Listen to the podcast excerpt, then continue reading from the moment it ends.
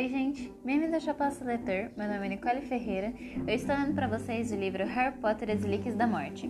Este é o capítulo 16, chamado Godric's Hollow. Quando Harry acordou no dia seguinte, levou vários segundos até lembrar o que acontecera. Depois desejou infantilmente que tivesse sonhado. Que Rony continuasse ali e jamais tivesse partido. Contudo, ao virar a cabeça no travesseiro, viu a cama do, do amigo vazia. Ela parecia atrair seu olhar como um cadáver, como um cadáver faria. Harry pulou de sua cama, evitando olhar a Derrone. Hermione, já ocupada na cozinha, não desejou a Harry um bom dia, mas virou depressa o rosto quando ele passou. Ele partiu, disse Harry a si mesmo. Disse Harry para si mesmo. Ele partiu, sentiu necessidade de repetir a frase mentalmente enquanto se lavava e se vestia, como se com isso pudesse embotar o abalo que sofrera. Ele partiu e não vai voltar. E essa era a verdade, pura e simples. Harry sabia que os feitiços de proteção impossibilitariam que Rony os reencontrassem quando saíssem desse lugar. Ele e Hermione tomaram café em silêncio. Os olhos dela estavam inchados e vermelhos. Parecia não ter dormido. Depois eles guardaram seus pertences, Hermione demorando-se. Harry sabia porque a amiga queria prolongar o tempo à margem do rio. Viu-a várias vezes erguer a cabeça, esperançosa, e teve certeza de que se iludia, pensando que houvera passos apesar da chuva pesada. Mas ninguém de cabelos ruivos aparecerá entre as árvores. Toda vez que Harry a imitava, olhando para os lados, pois não podia deixar de alimentar esperanças, e nada havia exceto a mata, lavada pela chuva, outra pequena parcela de fúria explodia em seu peito. Ouvia Rony dizendo: Pensamos que você soubesse o que estava fazendo. E retomava a arrumação das coisas, sentindo o bolo na boca do estômago. O rio barrento ao lado estava sub subindo rapidamente e logo transbordaria pelo barranco. Demoraram-se uma boa hora além do horário em que normalmente deixariam o acampamento. Por fim, tendo rearrumado a bolsinha de contas três vezes, Hermione pareceu incapaz de encontrar outras razões para retardar a partida. Ela e Harry se deram as mãos e desaparataram, reaparecendo em Urzal, na encosta de um morro assolado pelo vento.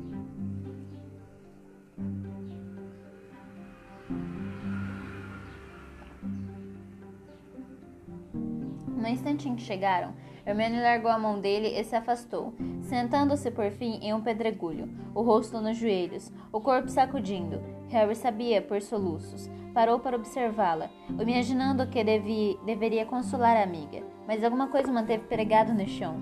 Por dentro, sentia-se frio e tenso. Revia a expressão de desprezo no rosto de Rony. Saiu, então, caminhando pelo Irzal, descrevendo um, um largo círculo em torno da aflita Hermione lançando os feitiços de que ela normalmente se encarregava para garantir a proteção de todos. Nos dias que se seguiram, eles não falaram em Rony. Harry estava decidido a jamais voltar a mencionar o nome dele, e Hermione parecia entender que não adiantava forçar o assunto, embora por vezes à noite, quando achava que Harry estava dormindo, ele a ouvisse chorar. Nesse meio tempo, ele, ele se habituou a tirar da mochila o mapa do maroto e examiná-lo à luz da varinha. Esperava o momento em que o pontinho com o nome de Rony reapareceria nos corredores de Hogwarts, comprovando que retornará ao confortável castelo, protegido por sua condição de sangue puro. Contudo, Rony não aparecia, e passado algum tempo, Harry viu-se examinando o mapa simplesmente para ver o nome de Gina no dormitório feminino, se perguntando se a intensidade com que o fitava poderia penetrar o sono da garota, se de alguma forma ela poderia saber que estava pensando nela, desejando que estivesse bem. Durante o dia, eles se ocupavam com as tentativas para determinar os possíveis esconderijos da espada de Gryffindor. Mas quanto mais discutiam onde Dumbledore poderia tê-la guardado, tanto mais desesperadas e improváveis se tornavam suas especulações.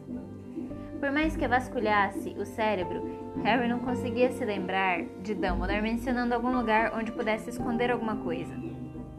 Havia momentos em que ele não sabia se estava mais zangado com Rony ou com Dumbledore. Pensamos que você soubesse o que estava fazendo. Pensamos que Dumbledore tivesse lhe dito o que fazer. Pensamos que você tivesse um plano de verdade. Harry não, não podia esconder de si mesmo. Rony tinha razão. Dumbledore lhe deixará virtualmente nada. Tinham descoberto Horcrux, mas não os meios para destruí-la. As outras continuavam tão inatingíveis como sempre tinham estado.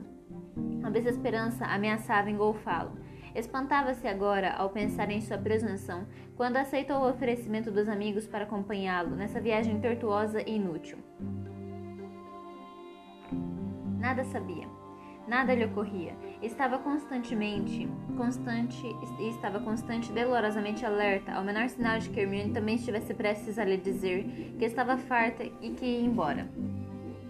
Passavam muitas noites praticamente em silêncio, e Hermione adquiriu o hábito de tirar o retrato de Phineas Niglos e aprumá-lo em uma cadeira, como se ele pudesse preencher uma parte do enorme vazio que a partida de Rony deixará.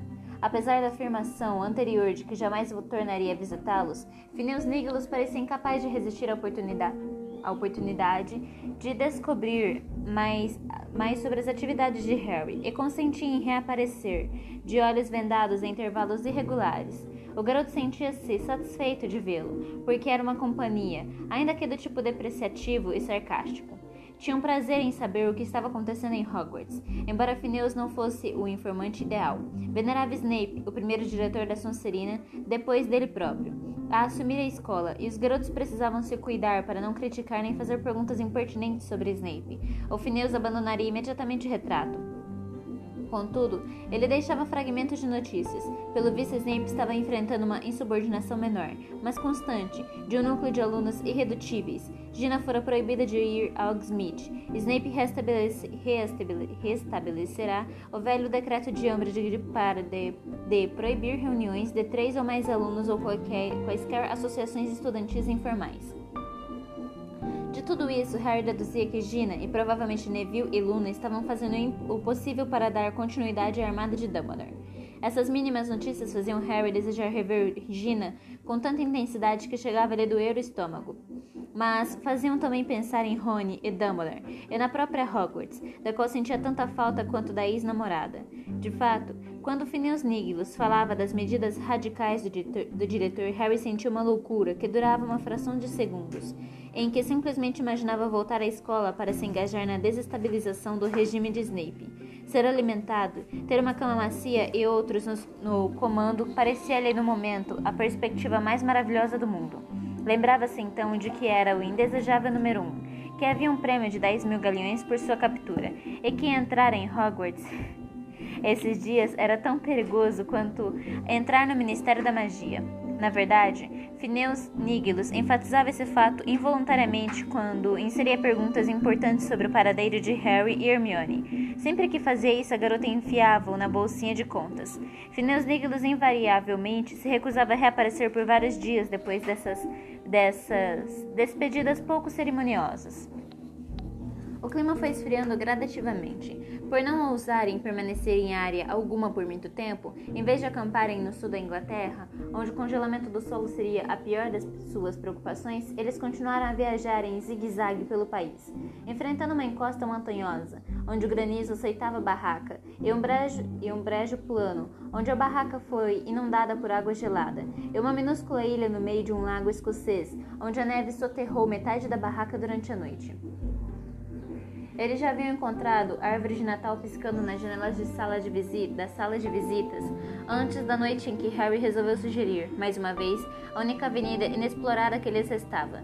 Tinham acabado de comer uma refeição excepcionalmente boa. Hermione foi a um supermercado com a capa da invisibilidade e, ao sair, escrupulosamente deixará o pagamento em um caixa aberta. E Harry achou que ela poderia ser mais persuasível, com a barriga cheia de espaguete à bolonhesa e peras enlatadas. Tomara, tomará também a precaução de sugerir que durante algumas horas não usassem Horcrux, que penduraram no beliche ao lado dele. Hermione? Hum? Ela estava enroscada em uma das poltronas fundas lendo os contos de Beedle o Bardo. Harry não conseguia imaginar o quanto mais a amiga poderia extrair daquele livro, que, afinal, nem era tão longo, mas era evidente que estava decifrando alguma coisa, porque tinha um silabário de Spellman aberto sobre o braço da poltrona. Harry pigarreou. Sentiu-se repetindo, repetindo exatamente o que fizera quando, vários anos antes, perguntara à professora McGonagall se poderia ir ao Smith, apesar de não ter conseguido persuadir os Dursley a assinarem a permissão.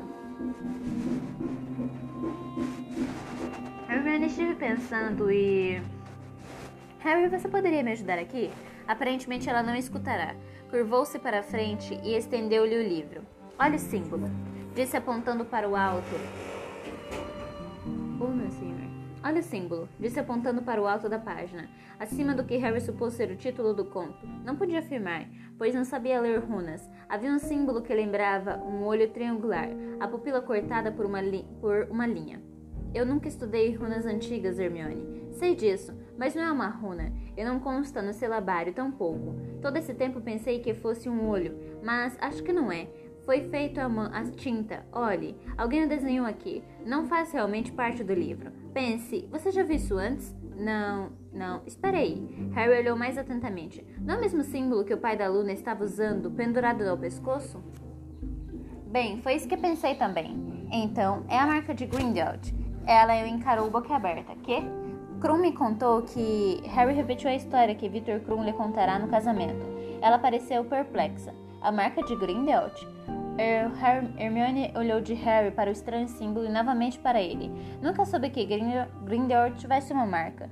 Não vi isso mencionado em nada que tenha lido a respeito dele. Bem, como eu disse, Krum falou que esse símbolo foi gravado em uma parede de Durmstrang e que achava que Grindelwald o teria, o teria posto lá. É muito esquisito se for um símbolo das artes das trevas que estará fazendo em um livro de histórias para as crianças. É, é bizarro, concordou Harry. E seria de esperar que Skringuro o reconhecesse. Era ministro, tinha que ser especialista em magia das trevas. Eu sei, talvez ele achasse que era apenas um olho, exatamente como eu. Todos os outros contos têm pequenos desenhos sobre os títulos. Ele, ela se calou e continuou a examinar a estranha marca. Harry fez nova tentativa. Hermione? Hum? Estive pensando. Quero. Quero ir a Godric's Hollow. Ela ergueu a cabeça, mas tinha os olhos desfocados. Isso deu a Harry certeza de que ainda estava pensando na misteriosa marca. Sim, sim, estive pensando nisso também. Acho que realmente que acho realmente que teremos de ir. Você me ouviu direito? Claro que ouvi. Você quer ir a Godric's Hollow? Concordo. Acho que devíamos. Isto é, também não consigo pensar em mais nenhum lugar onde possa estar. Será perigoso, mas quanto mais penso, mais provável me parece que esteja lá. Ah, o que está lá? Perguntou Harry. Ao ouvir isso, Hermione pareceu tão confusa quanto ele. Bem, a espada, Harry. Dumbledore certamente sabia que você iria querer voltar lá. Quero dizer, Godric's Hollow foi onde Godric Gryffindor nasceu. Sério? Godric Gryffindor era de Godric's Hollow? Harry, algum dia você ao menos abriu História da Magia? Ah, disse ele, sentindo que sorria pela primeira vez em meses. Os músculos do seu rosto lhe pareceram estranhamente rígidos. Eu talvez tenha aberto, sabe? Quando comprei, só uma vez.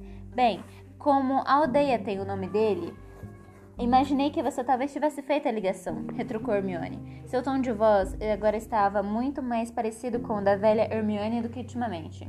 Harry quase esperou que ela anunciasse que ia à biblioteca. No livro tem um trechinho sobre a aldeia. Espere aí. Ela abriu a bolsinha de contas e procurou um momento. Por fim, tirou seu exemplar do livro, texto, debatiu da Bagshot pelo qual correu o polegar até encontrar a página que queria. Com a assinatura do Estatuto Internacional de Sigilo e Magia em 1689, os bruxos entraram para sempre na clandestinidade. Talvez fosse natural que formassem pequenas comunidades dentro de uma comunidade. Muitas aldeias e pequenos povoados atraíram várias famílias bruxas, que se uniram para o mútuo apoio e proteção. As aldeias de Tinward, na Cornualha, Upper Flagley, em Yorkshire e St. Catchpole, na costa sul da Inglaterra, destacaram-se como lar para grupos de famílias, bruxas, que conviviam com trouxas tolerantes e por vezes confundidos. O mais famoso desses lugares semi-bruxos talvez seja Godric's Hollow, uma aldeia no oeste da Inglaterra, onde nasceu o grande mago Godric Gryffindor, e onde Bohan White, um ferreiro bruxo, fabricou o primeiro pomo de ouro. O cemitério local está repleto de nomes de antigas famílias bruxas, e isto, sem dúvida, explica as histórias de suas assombrações que há séculos assolam sua pequena igreja.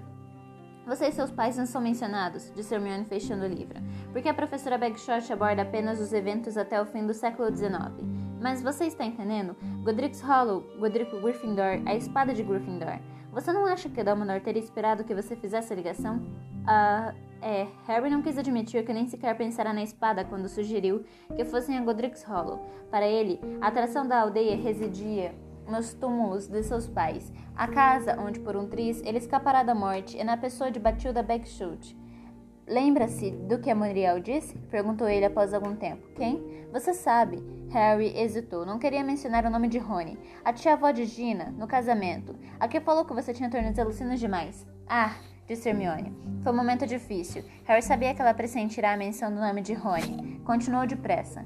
Muriel disse que Batilda Bagshot ainda vive em Godric's Hollow. Batilda Bagshot, murmurou Hermione, passando o dedo indicador pelo nome da escritora em relevo da capa, em relevo na capa do livro da História da Magia.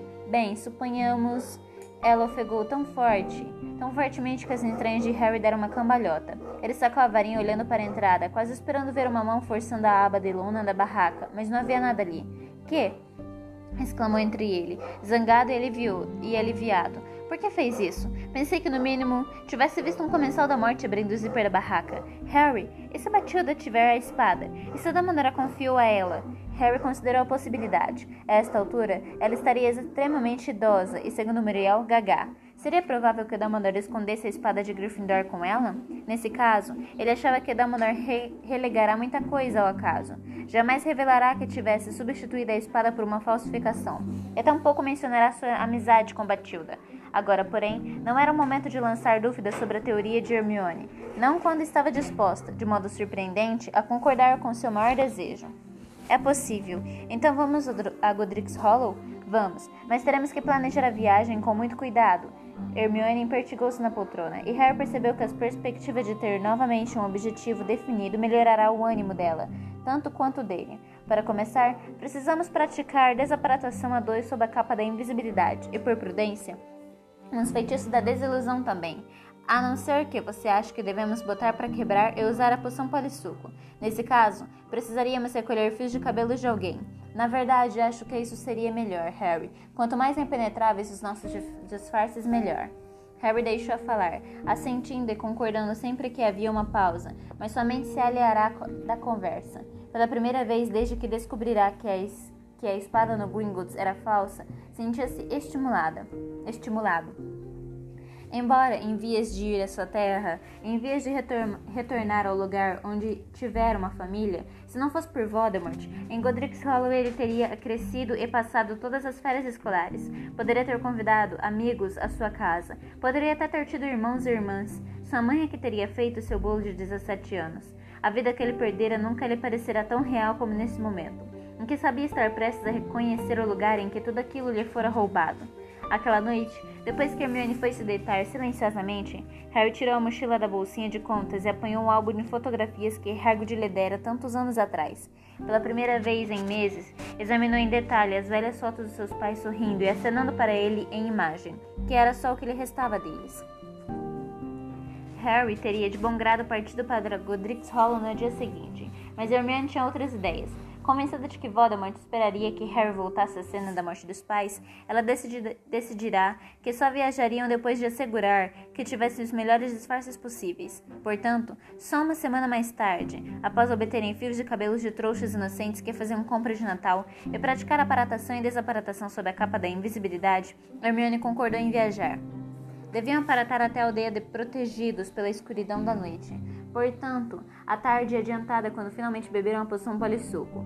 E Harry se transformou em um trouxa de meia-idade, com os cabelos rareando, e Hermione em uma esposa pequena e apagada, a bolsinha de contas com todos os seus pertences. Afora, a Horcrux que Harry usava ao pescoço, estava guardada no bolso interno do casaco de Hermione. Abotoada até em cima, Harry cobriu-os com a capa da invisibilidade, e eles penetraram mais uma vez na sufocante escuridão.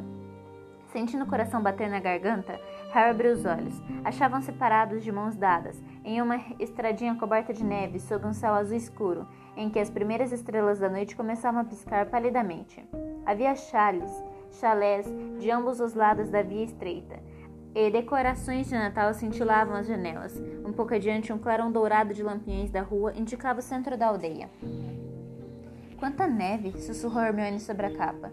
Por que não pensamos na neve? Deve, depois de todas as precauções que tomamos, vamos deixar pegadas. Temos que nos livrar delas. Você vai na frente e eu cuido disso.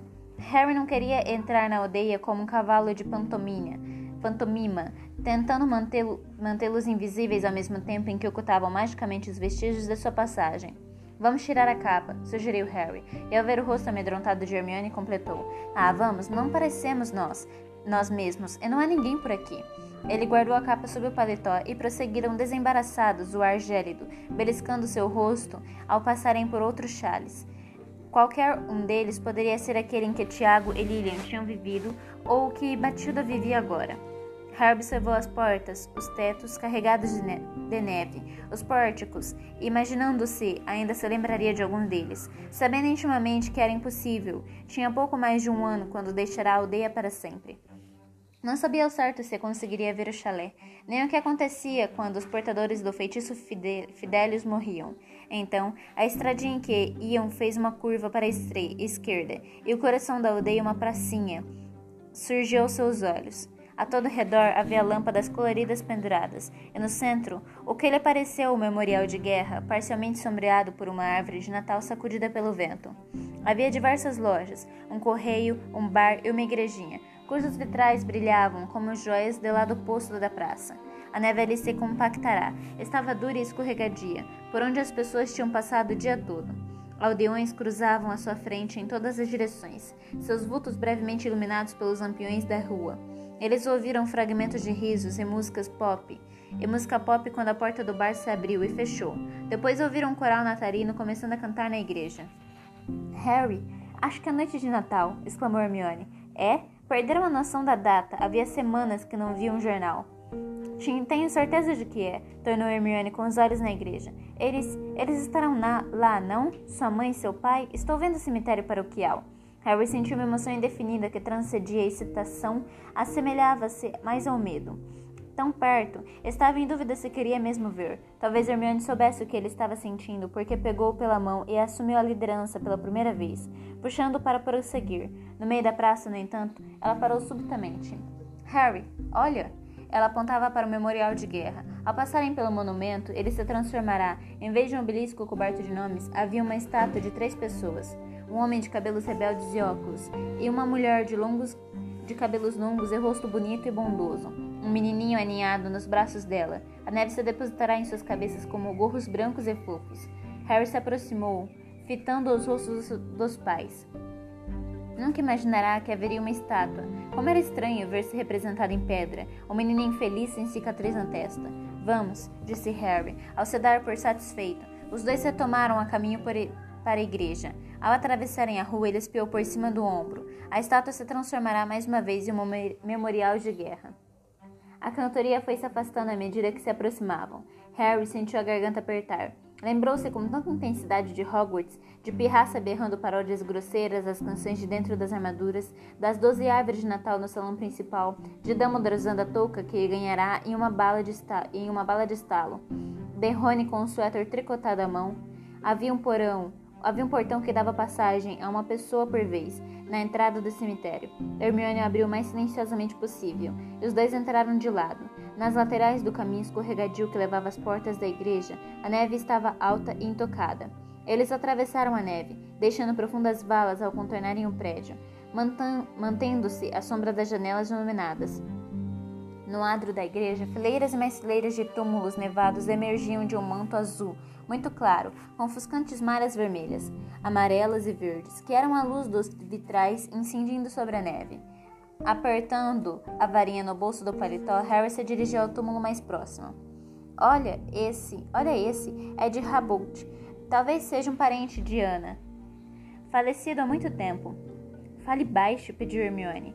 Eles foram se embrenhando no cemitério, cavando ao passar ao passar pegadas escuras na neve, inclinando-se para espiar as inscrições nas velhas lápides, apertando de vez em quando, em quando, de vez em quando os olhos para enxergar na escuridão circundante e se certificar plenamente de que estavam sozinhos.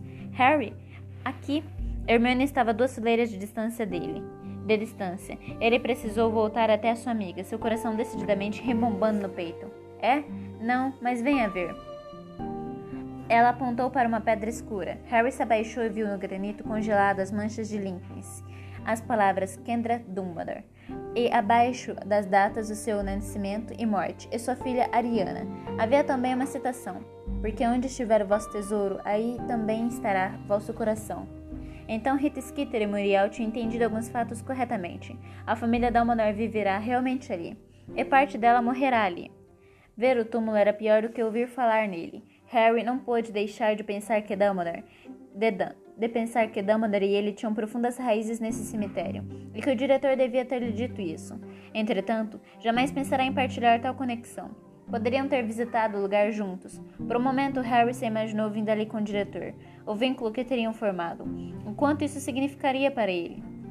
Parecia, porém, que para Dumbledore o fato de suas famílias jazerem lado a lado no mesmo cemitério fosse uma coincidência insignificante, irrelevante, talvez para o, para o trabalho que desejava ver Harry realizar.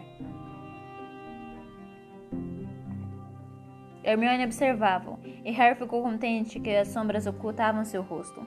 Ele tornou a ler as palavras na lápide, porque onde estiver o vosso, o vosso tesouro, aí também estará o vosso coração.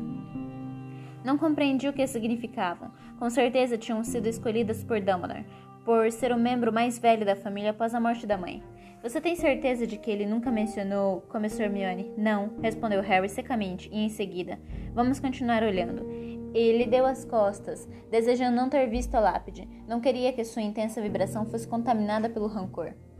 Aqui, tornou a lembrar Hermione, da escuridão instantes depois. Ah, não, desculpe, pensei ter lido Potter.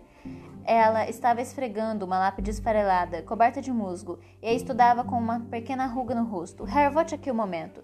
Ele não queria ser novamente desviado de sua busca e foi resmungando, que, retomou, que retornou pela neve até Hermione. Que, olha isso! O túmulo era extraordinariamente velho, desintegrado pelas in intempéries, e ele quase não conseguia enxergar o nome. Hermione mostrou-lhe o símbolo logo abaixo. Harry, a marca que está no livro. Ele olhou para o ponto que a amiga indicava. A pedra estava tão gasta que era difícil ver a gravação, embora parecesse haver uma marca triangular sob o nome quase legível. É, poderia ser. Hermione acendeu a varinha e iluminou o nome da lápide. Diz aqui ignoto, acho. Vou continuar a procurar os meus pais, tá? Respondeu Harry com certa rispidez na voz. Ele tornou a se afastar, deixando-a agachada, ao lado do velho túmulo. De vez em quando ele reconhecia um sobrenome como Abolt, encontrará em, como que que, como a Bolt, encontrará em Hogwarts. Às vezes havia várias gerações da mesma família bruxa representadas no cemitério. Harry percebia pelas datas que, família, que a família ou se extinguirá ou seus membros atuais tinham se mudado de Godric's Hollow. E prosseguia avançando entre os túmulos e cada vez que encontrava uma lápide nova, sentia um aperto de apreensão ou de expectativa. A escuridão e o silêncio pareceram se tornar, de repente, muito mais profundos. Harry olhou ao redor preocupado, pensando nos dementadores, e se deu conta de que o coral havia terminado, que a conversa e o alvoroço dos fiéis ia morrendo à medida que se dirigiam à praça. Alguém na igreja acabará de apagar as luzes. Então, das trevas, veio a voz de Hermione pela terceira vez, alta e clara, a poucos metros de distância. Harry, eles estão aqui. Bem aqui. E ele soube pelo seu tom de voz que desta vez eram seus pais. Aproximou-se, sentindo um peso que comprimia-lhe o peito, a mesma sensação que tivera logo depois da morte de Dumbledore, uma dor que, que chegava a pesar em seu coração e seus pulmões. A lápide estava apenas duas fileiras atrás da de Kendra e Ariana. Era de mármore, tal como a de Dumbledore, e isso facilitava a leitura, pois parecia brilhar no escuro. Harry não precisou se ajoelhar nem chegar muito perto para ler as palavras ali gravadas. Tiago Potter, nascido 27 de março de 1960, falecido 31 de outubro de 1981. Lillian Potter, nascida 30 de janeiro de 1960, falecida 30 de, 31 de outubro de 1981. Ora, o último inimigo que há de ser aniquilado é a morte. Harry leu as palavras devagar, como se fosse ter uma única chance de entender o significado, e leu as, e leu as últimas em voz alta. Ora, o último inimigo que há de ser aniquilado é a morte. Ocorreu-lhe um pensamento horrível, acompanhado de uma espécie de pânico. Essa não é a ideia dos dementadores? Por que está ali? Não significa aniquilar a morte como querem os dementadores, Harry, disse Hermione em tom meigo. Significa, entende, viver além da morte, viver após a morte.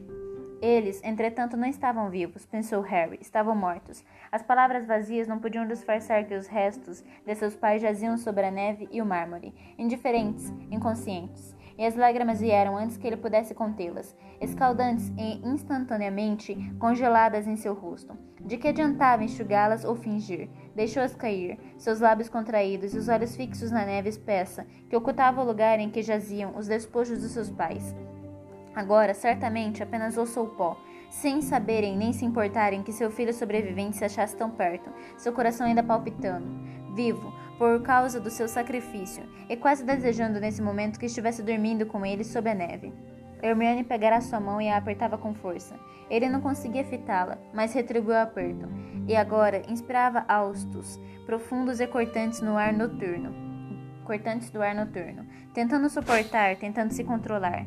Ele deveria ter trazido alguma coisa para lhes oferecer, e não pensara nisso, e todas as plantas do cemitério estavam desfolhadas e congeladas. Hermione, porém, ergueu a varinha, fez um círculo no ar, e diante dos seus olhos fez brotar uma coroa de eléboros. eléboros. Harry apanhou-a e depositou-a no túmulo dos pais. Assim que se levantou, quis ir embora. Achava que não, que não aguentaria ficar ali nem mais um minuto.